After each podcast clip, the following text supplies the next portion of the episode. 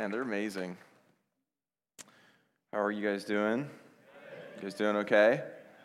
Any happy people here? It's okay. You can be happy at church. You don't have to fake it till you make it, although it actually works sometimes. But well, hey, uh, I wanted to just kind of underline uh, about revival communities. We're going to have these tables set up here again uh, when we're done here. And I just encourage you, if you didn't come up last week, uh, come up this week and just check out some of these groups. Um, they're really going to be an impactful part of our future as a church, and you're going to want to kind of get plugged in and maybe go to one or two and feel where God's kind of calling you to. So there's no, no lifelong commitment. We, no one's trained here to take like blood samples of like, I am here forever at that revival community. But there is uh, something really powerful about kind of stepping out of our comfort zones. I don't know about you, but stepping into a new group or a new community can feel uncomfortable. Is it just me? I mean, it can just feel a little foreign, a little uncomfortable. But man, it's amazing how God always meets us when we get out of our comfort zone. And so I just really encourage you guys, you know, uh, check out a revival community group um, when they're up here afterwards.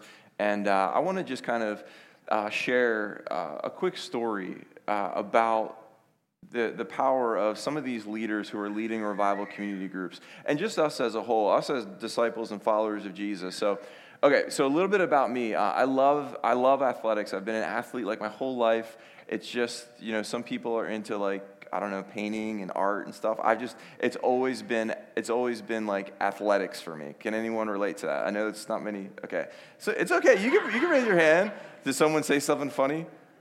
Everyone laughed. No, you're not going to tell me now. Okay, tell me later.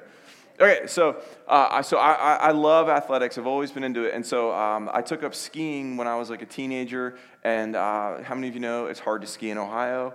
Uh, there's just not many places above like 30 foot above sea level, and so you got to go other places. And so uh, whenever I go skiing, um, every couple years I like to take a lesson because skiing lessons are really helpful to like kind of like find a new little thing to, to be better at. And so i try to take like a ski lesson when i go skiing. Every couple years i'll take a, a new lesson and kind of practice it for a while. So uh, i'm going to tell you guys about a story. The last lesson i had um, uh, was with this guy and he was just really cool just uh, first of all uh, being with a ski instructor is amazing because they're so good at what they do. You know what I'm talking about? Like, uh, he, he's doing stuff. He's like, he's probably about 68 years old, and he's doing crazy stuff on his skis that I'm like worried for him. You know what I mean? But he's just nailing all these like crazy jumps and, and, and flying down these slopes together. And, and so uh, when you, when you uh, get uh, ski instruction, you usually are going to be with that person for like, I don't know, an hour to like three hours, just depending on what you get. So we were together for a while. We're going up and down the lifts a lot. And, um, you know, you get into some conversation. And so we're talking on the lifts, and uh, I started asking him some questions about, hey, you know, um, you know, how long have you been skiing? And he's like, I've been skiing for 45 years. I'm like, man, it shows, you know. uh, you know, uh, what made you want to be a ski instructor? And now this is a really cool part of our conversation. He goes, you know, he goes, me and a bunch of friends, we moved up here into the mountains a long time ago, uh, and we all just, we're avid skiers. We love it. This is like a lifestyle for us. And they're even better than me. And he said, My friends, they started to become ski instructors. And for, for 20 years, he told me, for 20 years, they told him, You should be a ski instructor. You know, you should, you should do this. And he's like, No, I, I don't think so. Like, you know, I'm trying to get better. That's what he told them. Like, I'm trying to grow. I'm not really ready to, to do the ski instructor thing. And so finally, after 20 years, his friends asked him so many times that he finally gave in and said, Okay, I'll do it. He signed up to be a ski instructor. And so, uh, so he said, It's been amazing. So I said, what do, you like about, what do you like about being a ski instructor now? And he said, What I like about it is it makes me a better skier. When he is showing somebody else, it actually makes him a better skier. How many of us found that when we are sharing, when we're leading, it actually makes us a better disciple?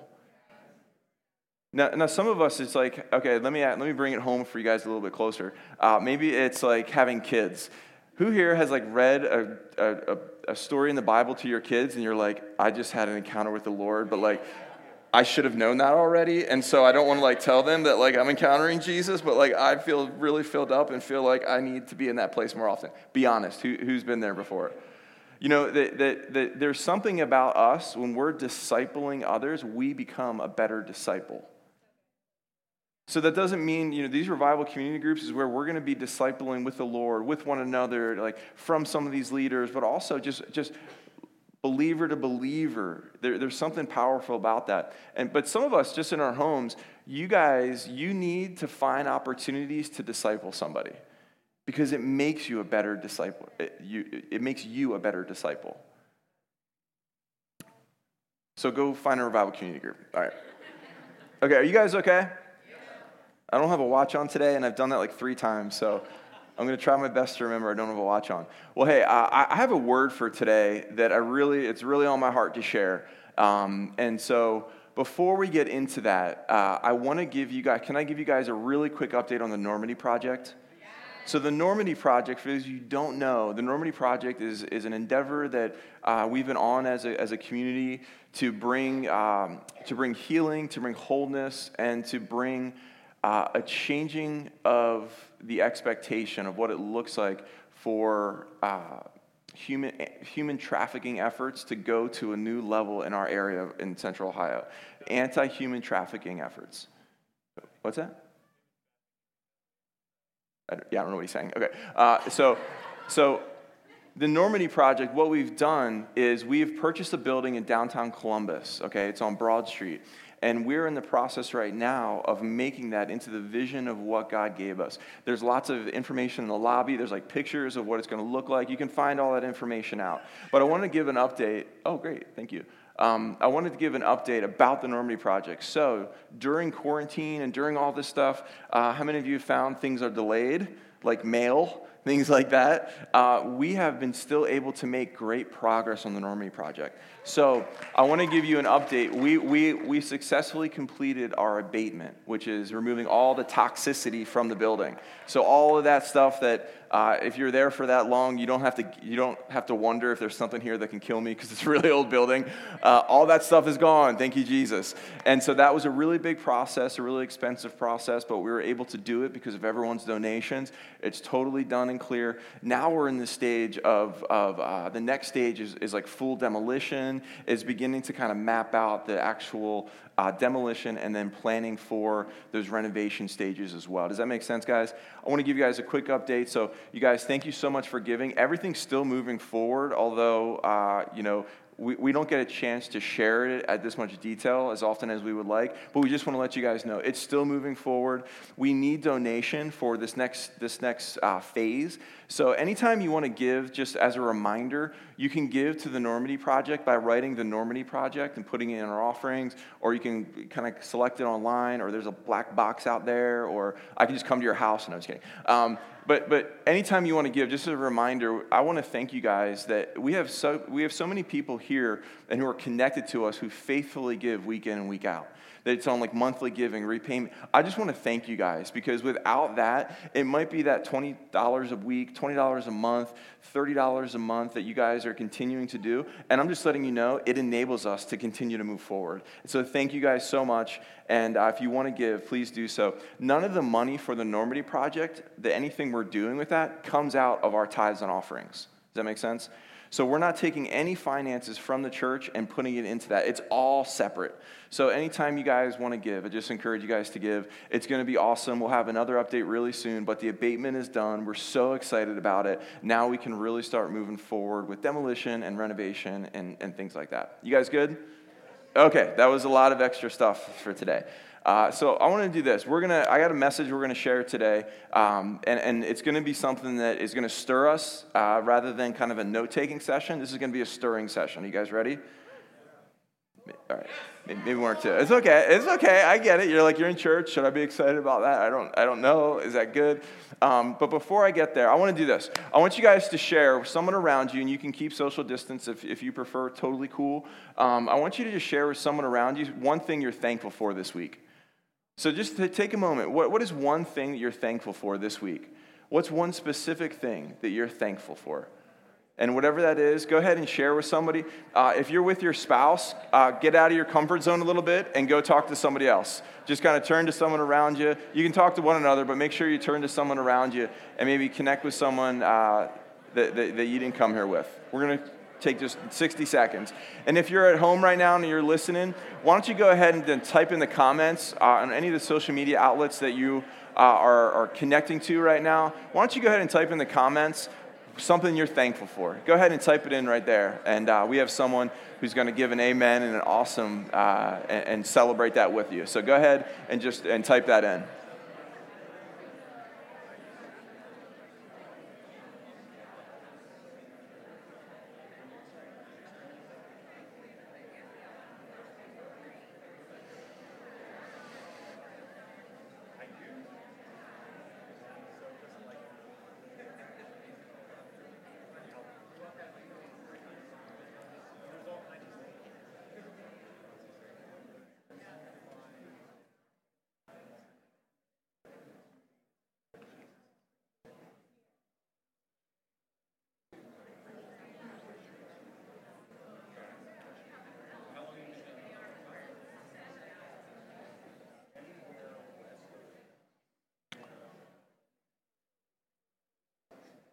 Awesome. Okay. It looks like most of you guys are wrapping up. Just give you guys another couple moments, A couple seconds here.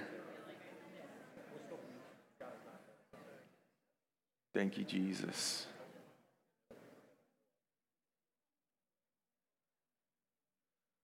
Thank you, Jesus.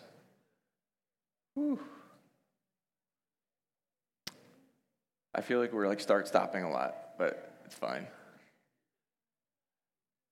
Who here needs who here needs needs healing in their body? Just go ahead, stand up right now. You need healing in your body, just go ahead and stand up. Those around them, we're just going to come into agreement. This isn't a show that we're looking to see what God's going to do. We're believers who usher in the presence. Does this make sense? All right, maybe you guys weren't ready for that. That's fine. Um, I want you guys, everyone around them, you don't have to get up. I want you to just stretch out your hand. I want you to participate. I want you to ask the Lord, before you just kind of do this general, like, Get them all, Jesus. Before you do that, I want you to ask the Lord right now who you're supposed to pray for in the room. Everyone standing, I want you to look around for the, those of you who are seated and everyone else who's standing. I want you to look and see who God kind of catches your eye. Just take a moment rather than like, just yay sovereignty jesus movement. No no no. I want you to i want you to just kind of look around and see who and there's people in the back so we, you might need to turn around. I want everyone to have a hand pointed at them in a moment. Okay so go ahead. Whoever god's highlighted to you i want you to go ahead and just just stretch out your hand. And we're not even doing a whole lot of interviewing of like what's going on. I want you right now the one that god highlighted to you you're just going to stretch out your hand in faith that the one he highlighted to you is the one that he's going to move on. Does this make sense Okay, so Holy Spirit, we say come. Now, now this is where you go ahead and just kind of pray out. Just pray out for a moment. Holy Spirit, we thank you. I want you to attach your faith. You already heard God, that he, He's already showed you the one that's on His heart. And right now, attach that same level of expectation that He's going to meet them.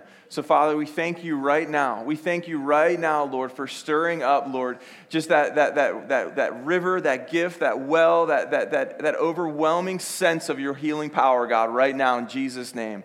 Lord, we thank you that you, at the cross, you took up all of our sicknesses and all of our sins, all of our disease, Jesus, that you fully paid for it. So right now, we just release what you paid for at the cross in Jesus' name. And we just command every disease, every sickness, any infirmity, any nagging injury, right now in Jesus' name. We break you off in Jesus' name and we release healing over you right now in Jesus' name because of what Jesus has done on the cross. We thank you, Holy Spirit. We thank you, Holy Spirit. We thank you, Holy Spirit.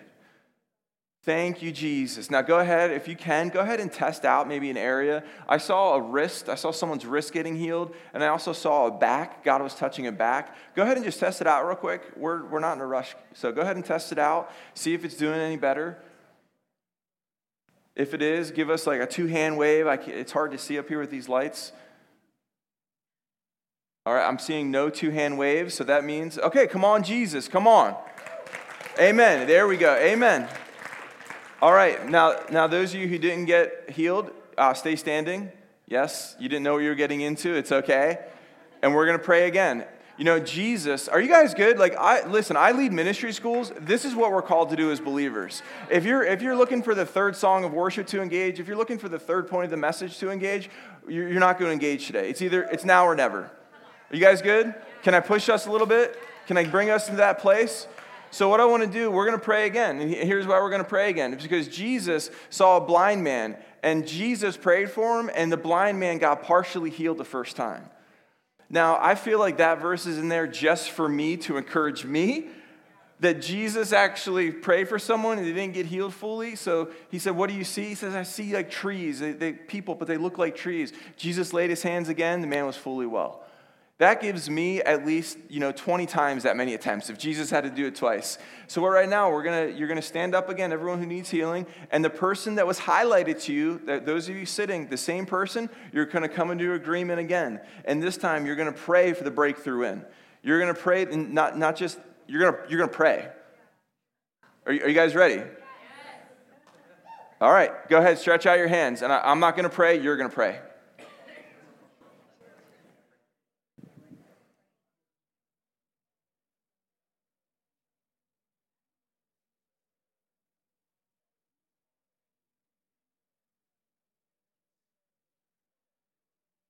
If you're at home right now, we just release healing over your body in Jesus' name, wherever you're listening from. We release the breakthrough of the Lord. Psalm 103 says that by his that he has taken up all of your sins and sicknesses, who can redeem your life from any pit. It says in Isaiah that by your by his stripes you are healed. We thank you, Jesus. We thank you, Lord. We thank you, Jesus. Now go ahead and just test it out again and give us the two hand wave if you're feeling breakthrough, if you're feeling something shift, something change. Awesome. Amen. Thank you, Jesus. Thank you, Jesus. Come on, let's give God a little bit of. it's okay. I get it. We're doing a lot. Thank you, Jesus. Thank you, Jesus. Thank you, Lord. You know, the supernatural it's not a compartmentalized part of God, it's who He is, it's His nature. The kingdom of God is not of this world. You know, as believers, how many of you know we have nothing to give if we don't have a kingdom to give away? If you're just try, if you're just a believer that, that you're just becoming a better person, you are, according to Paul, the pity of the world. That I'm the pity of the world. If I'm just a better person because of, because of knowing Jesus, I've missed it all. That we've missed it all. That as believers, we have an invitation to carry a kingdom inside of us. Okay, if this doesn't get you guys fired up, I need you to leave the church maybe and like go encounter the Lord and come back. And I'm not looking for yays and emotional thing, but but am I connecting to your heart at all right now? And I know we went from zero to a hundred. Guys, the kingdom of God is at hand. You know, we're not called to be consumers that we come and we kind of enjoy things. We're actually called to be men and women of God who are changing the world, changing history. You know, my, right now, we're in unprecedented times. If you don't know that yet, I, I, yeah, I definitely can't help you. But we're in unprecedented times right now. Everything feels like it's sort of up for change, just for lack of a better way to describe it. Everything right now feels negotiable. Everything feels like, like how, how our school's going to run, how's business going to run, how, everything. Interactions with one another. Everything right now feels like it's up in the air. And there are very few times in our lives, in our lifetime, that you're on the edge of major change. There's just very few times in your lifetime that a major shift comes in the places that you live, the places that you work. You know, my question for us today is who wants it? Who wants to bring change? Who wants to bring influence? And I'm not talking you, we'll talk about this in a second. I'm not talking about what you can do. I'm talking about what God can do right now.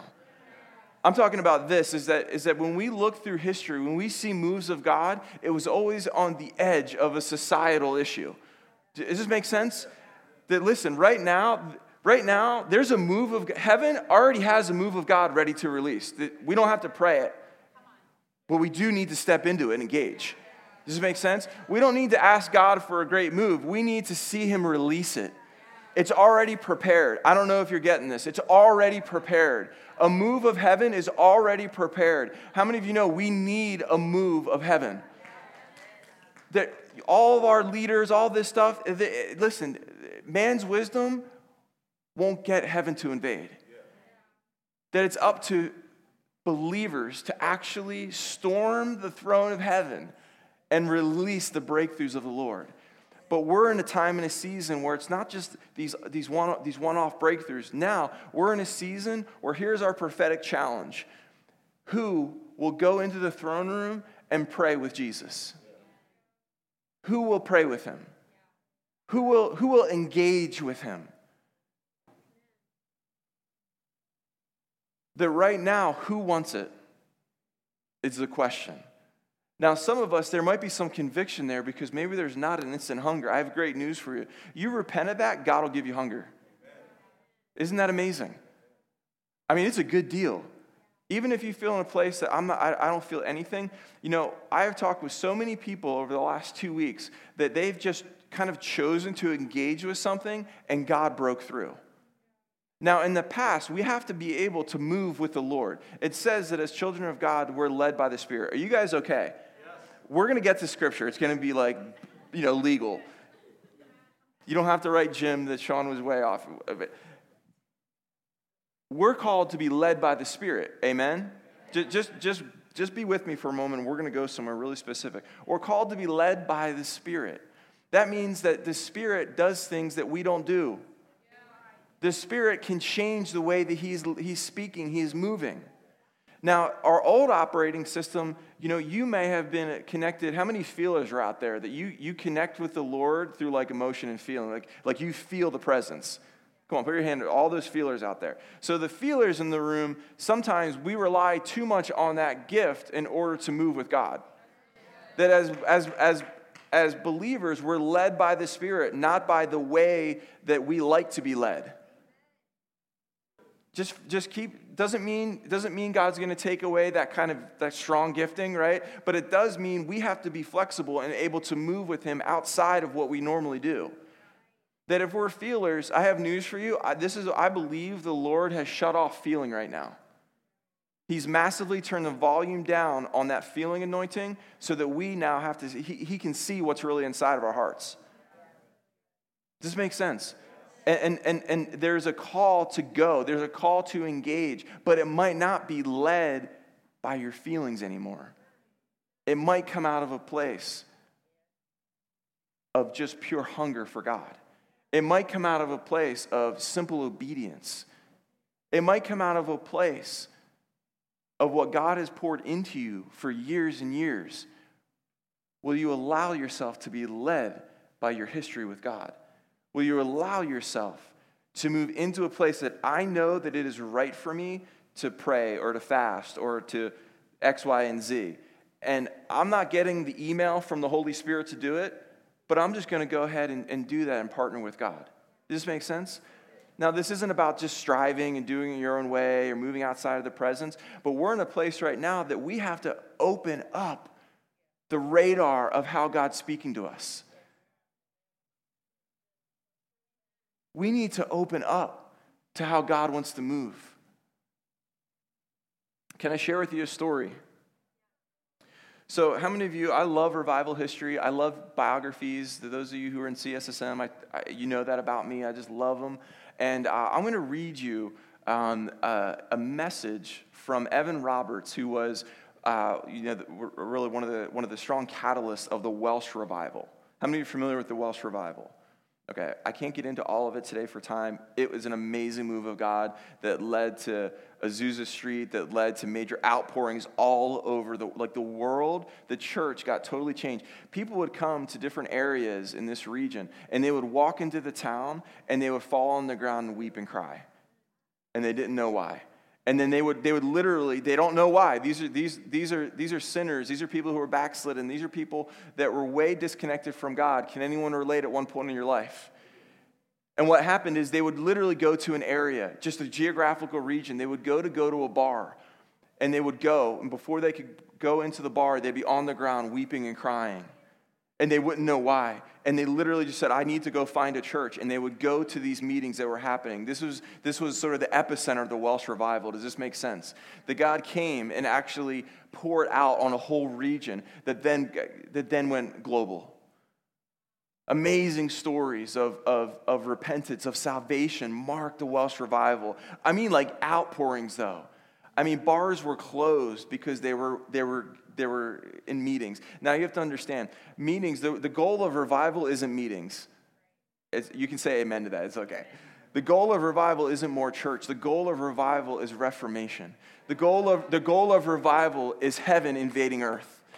But you have to understand, in some, this is 1904, meetings was like the demonstration of heaven invading earth. Like, like, like, like they came and they got, they got they got absolutely changed, transformed, undone. They would fall down weeping in the fear of the Lord. They would fall down weeping because their sins were forgiven. Let me read you an account. Evan Roberts, one of the catalysts of that, of that movement. You know, he was somebody that, this was a direct, this is like a, a Western mail like telegram. And he is sharing with Reverend Thomas Francis about kind of what happened and what was happening. Are you guys with me? says this. This is the very beginning. He says, For 13 years I had prayed for the Spirit, and this is the way that I was led to pray, is to always just pray for the Spirit to come. I said to myself, I will have the Spirit. And through all weather and in spite of all difficulties, I went to prayer meetings. Many times, on seeing other boys with the boats on the tide out in the water, I was tempted to turn back and join them. But no, I said, I will keep moving on. And I remembered to be resolved in my faithfulness, to be resolute in my faithfulness. And so I went on. One Friday night last spring, when praying by my bedside, I was taken up to a great expanse without time and space. It was pure communion with God. Before, this far off God is what I had, but now I realize He was close. I was frightened that night, but never since. So great was my shivering that I rocked in bed, and my brother, being awoken, come and took hold of me, thinking I was ill. After that experience, I was awakened every night a little after one o'clock. This was most strange, for through the years I slept like a rock, and no disturbance in my room could awaken me. From that hour, I was taken up into divine fellowship for about four hours. What it was, I cannot tell you, except it was divine. About five o'clock again, I was allowed to sleep until about nine. At this time, I was again taken up into the same experience as in the earlier hours until the 12 o'clock hour. They questioned me at home. Why didn't I get up? But it was too divine to say anything about it. This went on for about three months.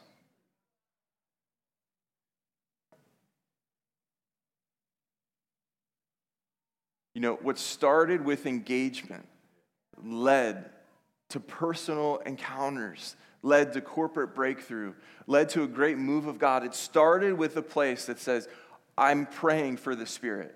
Now, our language would be like this we would pray things like, God, I, I need you, I want you, more of you, whatever that thing is that it actually starts somewhere in the divine. And how many of you know, when we respond to the promptings of the Lord, He always is better than we think. That, that, that even if you're in a pit right now, if you're in a circumstance that you're, you're having a hard time even connecting to like hope for your future, here's an amazing thing. Any small act of obedience, God meets us, like He just like shows up in it, and He's always better than we think. That He can redeem any pit, but He can also breathe life on any dream. Now, here is a man who just fell in love with God. How many of you love Jesus? Awesome. You're the same as this guy. He didn't have a greater love. He had the same love that you have because the, your love for God actually comes from the Holy Spirit. Are you qualified? To, are you qualified yet? Okay. this person, he didn't have this hyper thing. He just had the Holy Spirit, and he just his language was, "I just really wanted more. I was just praying for the Spirit, and I just made it a lifestyle." You know, Jordan had that word about distraction. I have seen so many leaders in the church right now Get off social media. Taking breaks. Why? Because we are on the edge of an outpouring from heaven. Now, I know this is a grand word, this is a, this is a wide angle lens word, but we are on the very edge. And those of you that are, those of us that engage with Him now are going to be right smack in the middle of it as it flows, as He moves.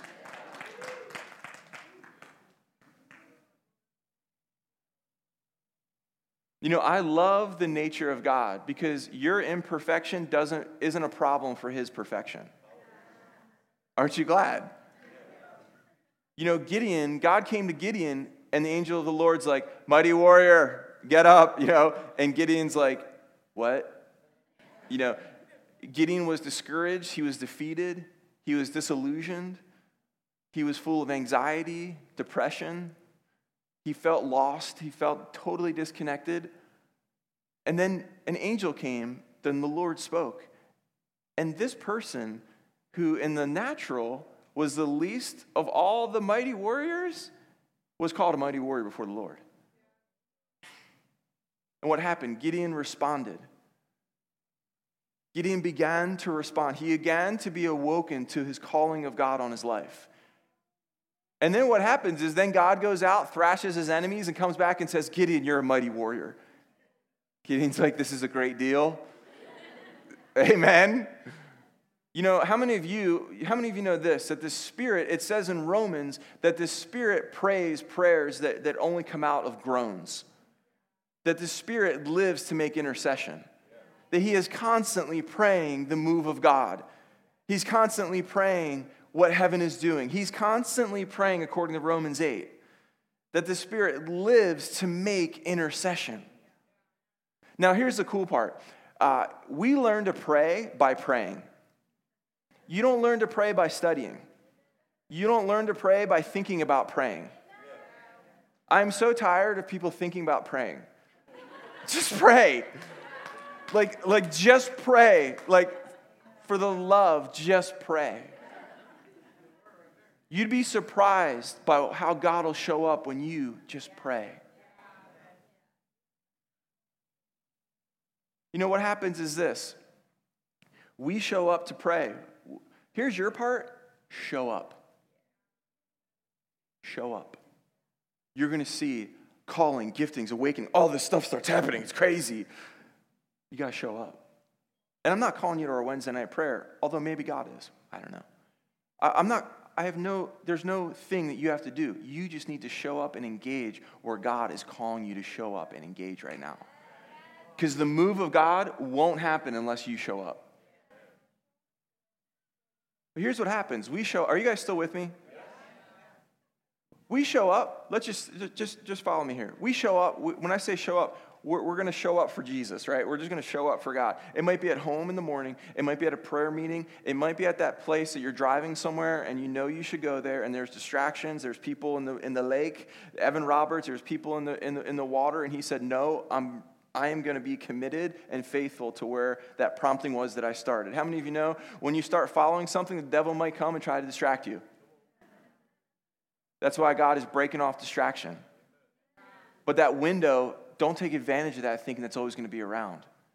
There's a window right now to break off distraction and easily move into something. Don't, don't think, oh, yeah, that, that's awesome. God's so faithful. That's going to be around for a thousand more years. No, it's not. It's a prophetic window right now for us to engage or not engage. Does it make sense? So here's what happens. You, you step into that place, you show up. You, maybe it's a prayer meeting, maybe it's Sunday morning, it's worship, whatever it looks like. It's a meeting down at the State House. There's just so many cool things going on right now. Maybe it's just coffee with Jesus in your, on your patio. So there were a lot of amens to that. I wasn't expecting that. Amen. I love it.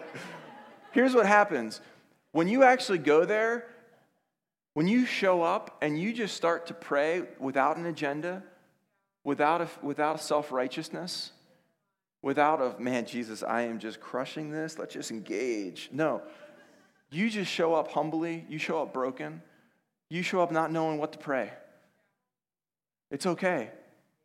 The Spirit, Spirit's like, I actually do that 24 7. I have that totally covered. Come with me, and I'm going to speak to you. And the Spirit will give us something to pray. And then what happens is, it's like the Spirit, He is just sitting there with all of this prayer, waiting for someone to come and take some of it from Him. Should we, maybe we should read that. Go to Romans 8. It says this, and I didn't give these guys a slide, so they not, might not be able to track with me. But Romans 8, I'm just going to do a couple verses here. Uh, in verse um, 26, Romans 8 26. I'm going to read out of the NIV. 826. I'm going to read a couple verses. It says, In the same way, the Spirit helps us in our weaknesses. We do not know, we do not uh, know what we ought to pray for, but the Spirit Himself intercedes for us through wordless groans. How many of you gone into that secret place, that prayer, and you're like, I can't get prayer out, but I feel the Lord? It's okay. Just groan. Just engage. Engage with the Lord. Verse 27 He who searches our hearts knows the mind of the Spirit because the Spirit intercedes for God's people in accordance with the will of God. And we know that in all things God works for the good of those who love him, who have been called according to his purpose. For those God foreknew, he also predestined to be conformed into the image of his Son, that he might be the firstborn, being Jesus, the firstborn among many brothers and sisters. Those he predestined, he called, he called, he justified, he justified, he glorified. The Spirit makes intercession. We step into that place, and this is what happens. We kind of get these thoughts. Sometimes it's a groan, sometimes it's a specific thought. You pray it out, God goes and does it, and He comes back and says, You're a mighty prayer warrior. You're not even, you haven't even reheated your coffee yet, and God's already calling you a mighty prayer warrior. Does this make sense? In the natural, you just showed up and like prayed something. In the spirit, you actually just opened up an, an avenue, a highway of holiness for the Lord to move. Because he's waiting for agreement. How many of you know heaven is waiting for agreement on earth? That's how this thing works is third heaven is waiting for agreement in first heaven, this world. Second heaven is kind of that atmosphere of spiritual warfare, angels, demons. This makes sense. And right now, third heaven is way too full of stuff to release. But right now, first heaven is way too sparse in the opportunity to, to release it. Listen, empty prayer closets, when your prayer closet is empty, the devil gets really impressive. The devil will get very impressive. You'll start being very impressed, maybe intimidated, move you into fear, anxiety, stress. When your prayer closet is empty, the forces of darkness get very impressive really quickly. So do yourself a favor, turn off the news. Do yourself a favor, find that place of his presence again. Are you guys good?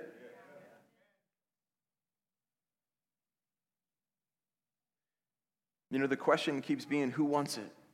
Who's going to step into it? Who wants it right now?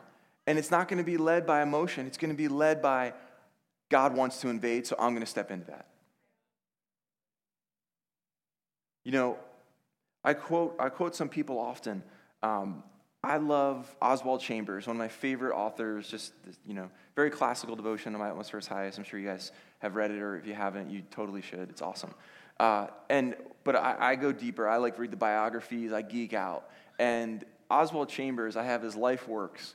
You know, it's it's the thickest book I own. It's crazy. I don't even understand some of the English words he uses. I'm not kidding.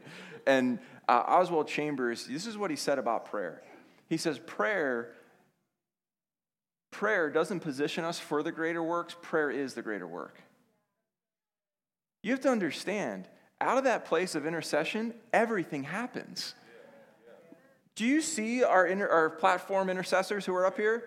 Do you know why they're there? We're not there because we're like, oh, we're a church. We should like have people pray. Because they are releasing things in the spirit. They are in tune with the Lord. They're connecting with worship. We're, we're actually in a place that we're benefiting by having His intercessors pour out and speak out what God is showing them.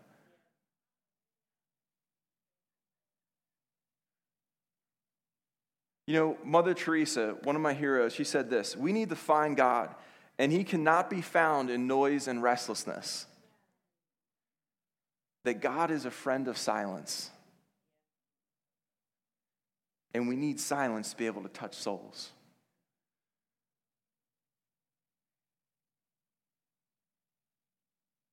Silence involves putting some things down. Remember that word that Jordan gave? We don't coordinate at all. We don't talk. I mean, he's friendly, but we don't, you know, we're not like. There's a grace right now for distractions that easily, where there's been stronghold of distractions, it can fall off right now if you engage.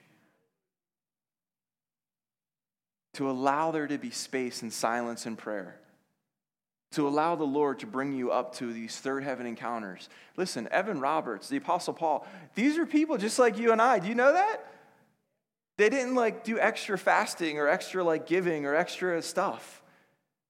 They just fixed their hearts on Jesus. You know, your third heaven encounter is probably a social media close away. I'm ser- I'm just being honest. And it's not because social media is bad. Money's not bad either, but it can be evil. Social media is not bad in itself, but it can be distracting, evil. Man, maybe the, the greatest thing you and I can do right now is to wage war with anything that would be a distraction from intercession. Anything that would be a distraction from engagement. it doesn't mean you just walk around at work like shika baba kata, you know, like, like I'm not working, I'm just like gonna do this thing. You know, it, it just it involves this. It, it says that I am gonna push out everything in my life so that I can engage where God's calling me to engage. There's a reason we talk about someone like Mother Teresa. She's Catholic. I mean, there's a, why do we talk about her? Because she was written into history because of her lifestyle. That she changed a nation. And it wasn't because she had a great building strategy, a great business strategy, a great plan for ministry. Evan Roberts, he wasn't going there saying, Lord, if you move this way, we're going to change the world. He just wanted Jesus. That we have to remove those distractions in this hour. Am I hitting that point okay with you guys? Like, we need to remove those distractions, not to be better people or even to be better Christians. It's because there's a move of God that's waiting for someone to agree. And it grieves my heart to think that what if we don't pray? What if we miss it? And I'm not like competitive, but like, what if the movement happens in South Carolina that was supposed to happen in Columbus? Does this make sense? What if the move happens in Washington that's supposed to happen in Central Ohio? What if the move happens at Washington, D.C.? What if the move happens in Baltimore? What if the move happens? I want all those moves to happen, but I need the move to happen in my region because I am a representative of heaven on earth. You are an ambassador of another realm.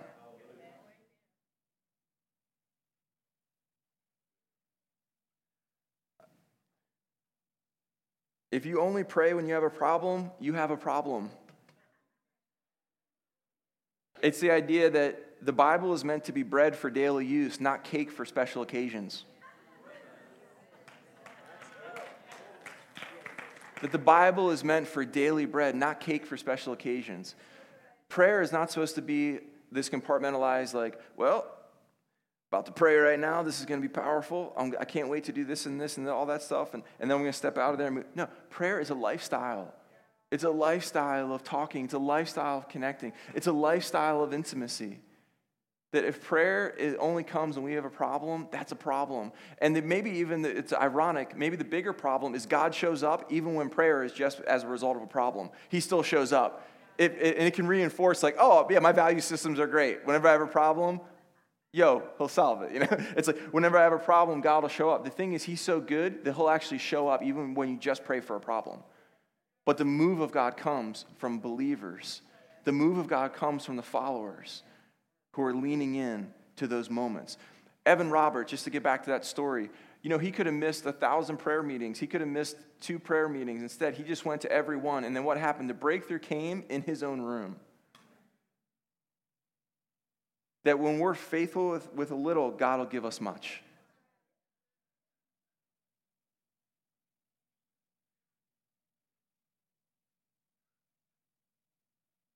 Now, I want to close with this.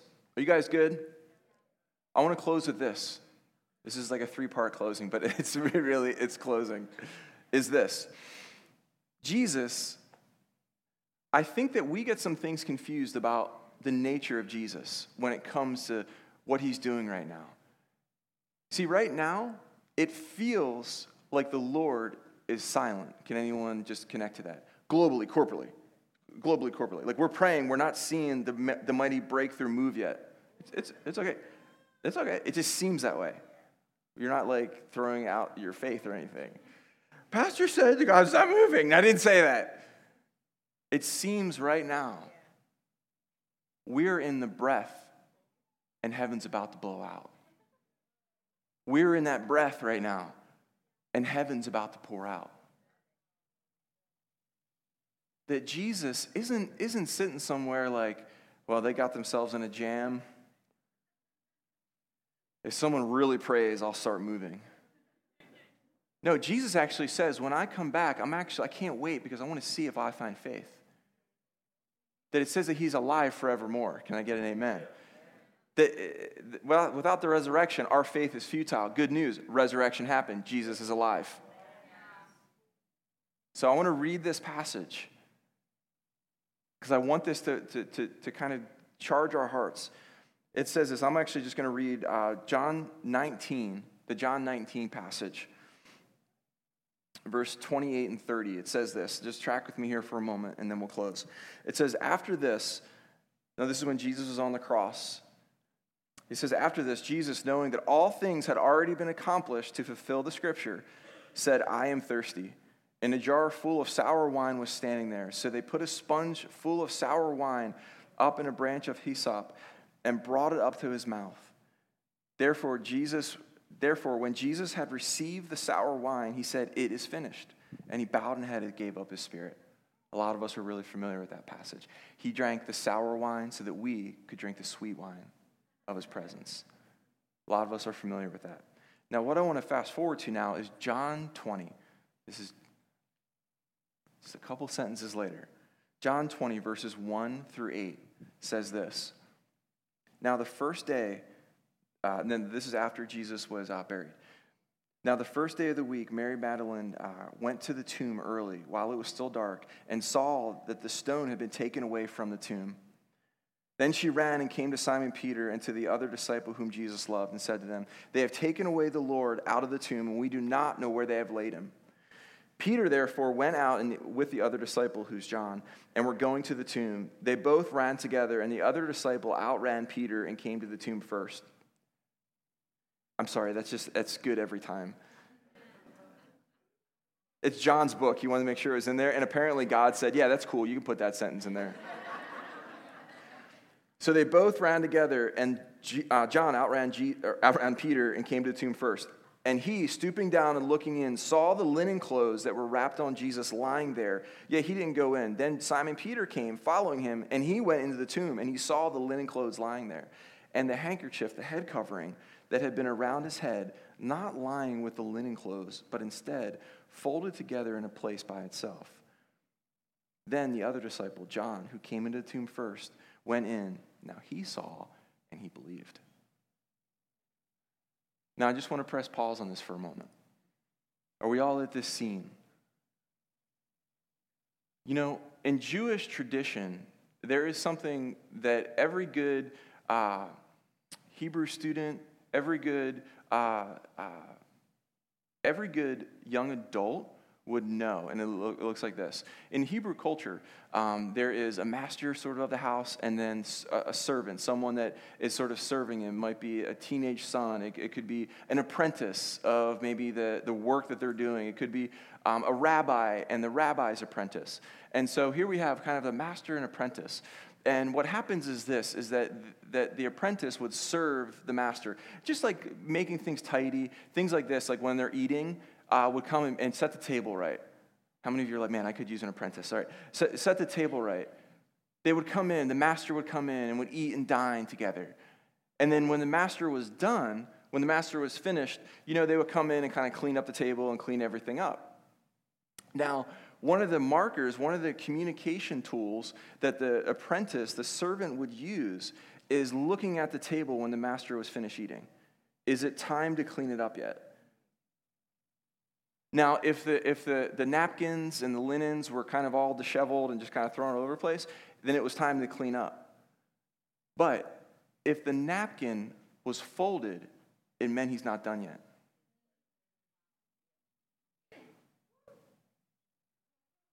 You see, Jesus folded the napkin, he folded the head covering. Why? Because he's not done. Now, John recognized that, and John believed because of what he saw. Peter didn't understand it. John recognized as an apprentice, the master's not done yet. So we don't clean up the table. We wait. He's coming. The master's still working. He's not done yet. That when Jesus, when his linens were all over the place, his handkerchief, his covering, was folded in place. And John recognized it. So John believed where the others didn't yet. How many of you want to believe when the others around you still don't? How many of you recognize that Jesus said, It is finished? He didn't say, I'm finished. The work of salvation has been completed. He is still on the move. Now, Peter and John, now, John was the one who rested his head on, on Jesus' bosom. He was the one who was, John is very clear about that, the one that, that Jesus loved. You know, that, that, that he, that's what he calls himself. That over and over, we see this really intimate relationship between John and Jesus. And out of that intimacy, John recognized what Jesus was saying by the folded handkerchief. That the Lord can speak something, but the one who's intimately connected to him sees what he's doing, can release what he's doing on the earth. The one that's not can see something and have a disconnect between what God's up to. Does this make sense? Our call in prayer is not just to do stuff. Our call with intimacy and engagement is not just to do stuff to make God happy. It's actually to lean in because He's constantly speaking that Jesus is still on the move that he is not finished.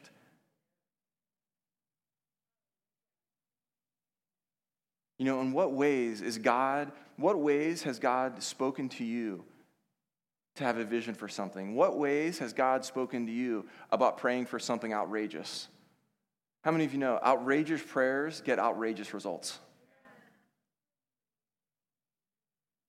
When I say outrageous, I mean bold prayers. I mean, stuff you're like, I don't even know if this is even possible, but God, you keep talking to me about it. Evan Roberts. God, I don't even know if this is possible, but could you just send more of your spirit? That was his prayer. And God gave him his spirit and then took him to the place his spirit was. See, whatever you ask for in prayer, God will answer, and he's going to give you beyond what you're even asking. We need to carry an expectation that right now we are on the precursor, the edge of a great move of God, and none of us know what's coming yet. That's okay. You don't have to. You just have to be engaged with Him because he's going to give you those things to it might be some of us going and doing prayer walks. It might be some of us doing just worship. You're, you're releasing stuff in the spirit. It could be whatever that thing is just fill in the gap for how god is asking you to engage with him. But do it with an expectation that the master has folded his, his handkerchief. He's not done yet. We're not doing this out of our own efforts. We're doing this because he is actually going to show up on the scene. Amen? Why don't you guys stand up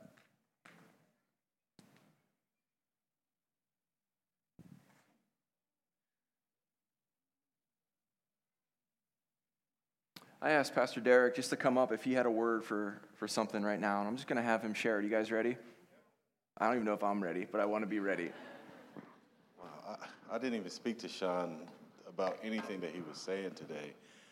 And uh, while I was hearing prayer during worship, God showed me his bride, the whole church. And he said the church is anointed but distracted. And he, and he took me to Luke chapter 4, verse 29 and verse 30, where Jesus was on the edge of a cliff. He was pressed to the edge of the cliff, the edge of town. You were talking about the mm. edge. We're on the edge. Mm. And right there on the edge of the mob, pressing, ready to throw him over, he passed through the midst of them. And he went down and began to teach with power and authority that the people understood that he had authority. Mm. And God said, that's where the church is. They're, they're looking at the cliff and the mob that's pressing them. Wow. Everything that's going on right now is a distraction from the purpose and the plan that God has for His church. And He says that this is going to be the greatest hour, the greatest move right now. And He's going to use us, His beautiful bride, to shine Come on. and bring forth His glory. Thank you, Jesus. And it's not about us. It's not a. He's not about the pastor or bishop or whoever. He's looking at nameless faces. He's looking at people that says, "Yes, God, it's all about you," hmm. and they get their eyes fixated on the purpose. The ministry at the other end, the people that Jesus announced that the Spirit of the Lord was upon him. He mm. said, I'm here to proclaim, not my own, not things that I want to do, but I'm here to preach the acceptable year jubilee to those that are bound and those that are broken, those that, that are hurt. And God says, Get your eyes on that purpose. Mm. And He says, Look, the, the, there's about to be, lift your hands. There's a, there's a passing through anointing that's coming upon the church Wow. Wow. right now in the midst of your distress, in the midst of chaos, in the midst of all the noise, in the midst of all the masks and all the stuff that's going on, God said, You're about to pass through. The bride is about to pass through all the distraction, and you're going to the place of ministry to those that are broken. Father, I pray right now that your church shine in this hour. Thank you, Jesus. Lord, we will not get our eyes fixated on the problem, Father. We will not be distracted another moment later. Father, I ask you, Lord, that the th- same thing that rests on Jesus, mm. that when the mob was pressing him, that he was in between the hard place and the mob, God. He moved, Father, through the midst of that noise and the pressure, and he taught with power and clarity. And the mm. people mm. believed. Father, I thank you that they will believe because of your bride. Our faithfulness to not look at the distractions. In Jesus' name. Amen. Stay standing for a moment. I'm good. I got this guy. Um, you know, when we go to the Lord, when we're in that place, you have to quickly obey what God's saying, right? If He's saying to pray something really specific, it could be just this thought that comes in. You need to just go ahead and pray it. You need to go ahead and just release it out. You know, I don't know. I'm going to. Four different prophets talked about the, the, where Jesus would come from city of David, Bethlehem, um, Nazareth, Egypt. You know, there's four prophets Isaiah, Jeremiah, Micah, Hosea. They each shared about where Jesus would come from. And have you ever noticed in Scripture, it actually says Jesus then traveled to Egypt and came out of there to fulfill the word of the prophet. He went to Bethlehem. He's from Nazareth, city of David, and then Egypt, and now, and every time it says to fulfill the word of the prophet. Now, I'm just going to leave you with this theological brain teaser. Was the Lord actually made himself subject to what the prophet said? The prophet said, You're going to come out of Egypt. So God brought Jesus to Egypt and then brought him out of it. He said, You're going to become from, you're going to, you're going to be in the lineage of David. He was born in the city of David. Now, how much do we need to declare the things of heaven so that heaven can come and do it? So that heaven could come and do it.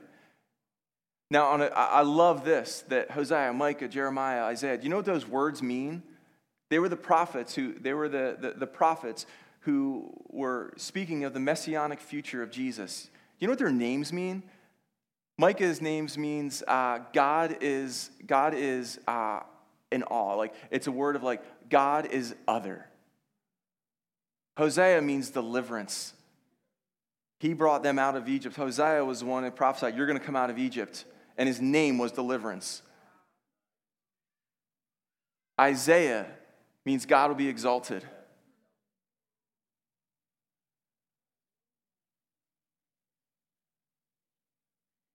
that you see God is waiting for us to partner. So, right now, just close your eyes. Lord, wherever you're calling us to partner right now, just give the Lord a yes before he tells you. Ju- Just give the Lord a yes before he tells you right now. before he, he highlights something to you, Lord, we just give you a yes. We give you a fresh yes. Father, I thank you, Lord, that the words and prayers of righteous men and women are powerful and effective. Father, we thank you right now, and we just pray, Lord, for the coming move of God, the current, Lord, and the coming, Lord. We want it all. We want it all, Jesus. We say, Be glorified, God. Be glorified, Lord, in our day. Be glorified, Jesus. We love you, Lord. And God, we just say right now, highlight any distraction that you would like to remove and deliver from our lives, Lord. Whatever that distractions, whatever that distraction is, whatever those are, Lord, right now, we've already given you a yes. So we give you permission to move us away from that and into you. Lord, whatever exchange that we're making, let it be filled with more of you. Let it be filled right now with more of you. I thank you, Lord, for releasing a divine hunger. I thank you, Lord, right now.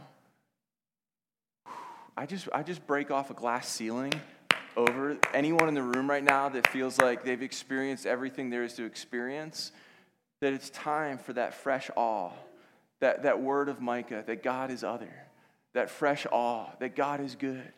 It's going to break that glass ceiling over your life. And I see, I see some of you actually going to heaven. I see it's not for the elite few, it's just for those that, that, that want to go. It's those that, that want God. It's those that, that just want to have encounters with Him because they hunger for Him.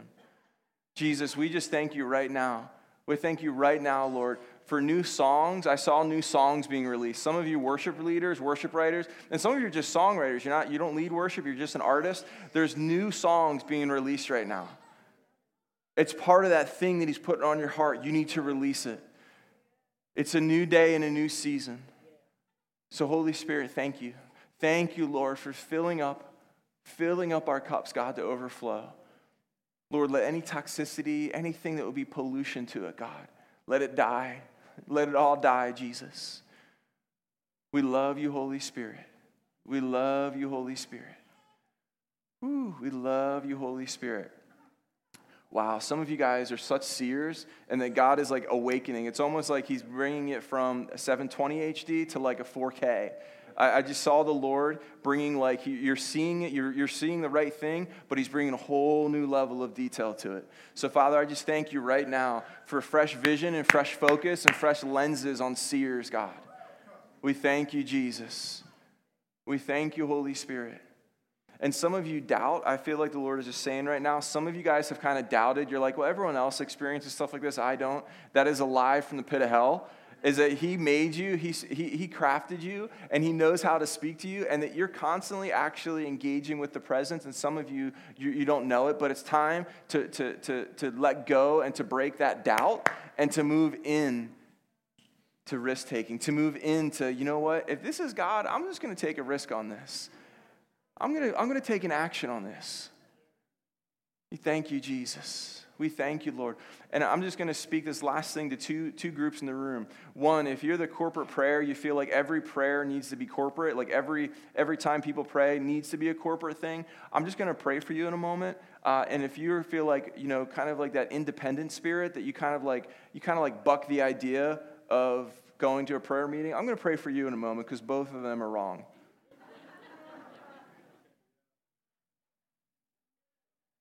God can meet you in the bedroom and can meet you in the prayer meeting. One's not right, one's not wrong. We need to be able to step with grace and confidence into both, even if one is outside of our comfort zone. Even if one, even if we don't have a prayer closet, we just have like a public prayer closet, we just have like, a public closet, you need to develop a prayer closet. And some of us, if you've never been to a prayer meeting, you need to come to a prayer meeting. You, stop bucking the leadership of the Lord off of you and allow Him to lead you into a new place.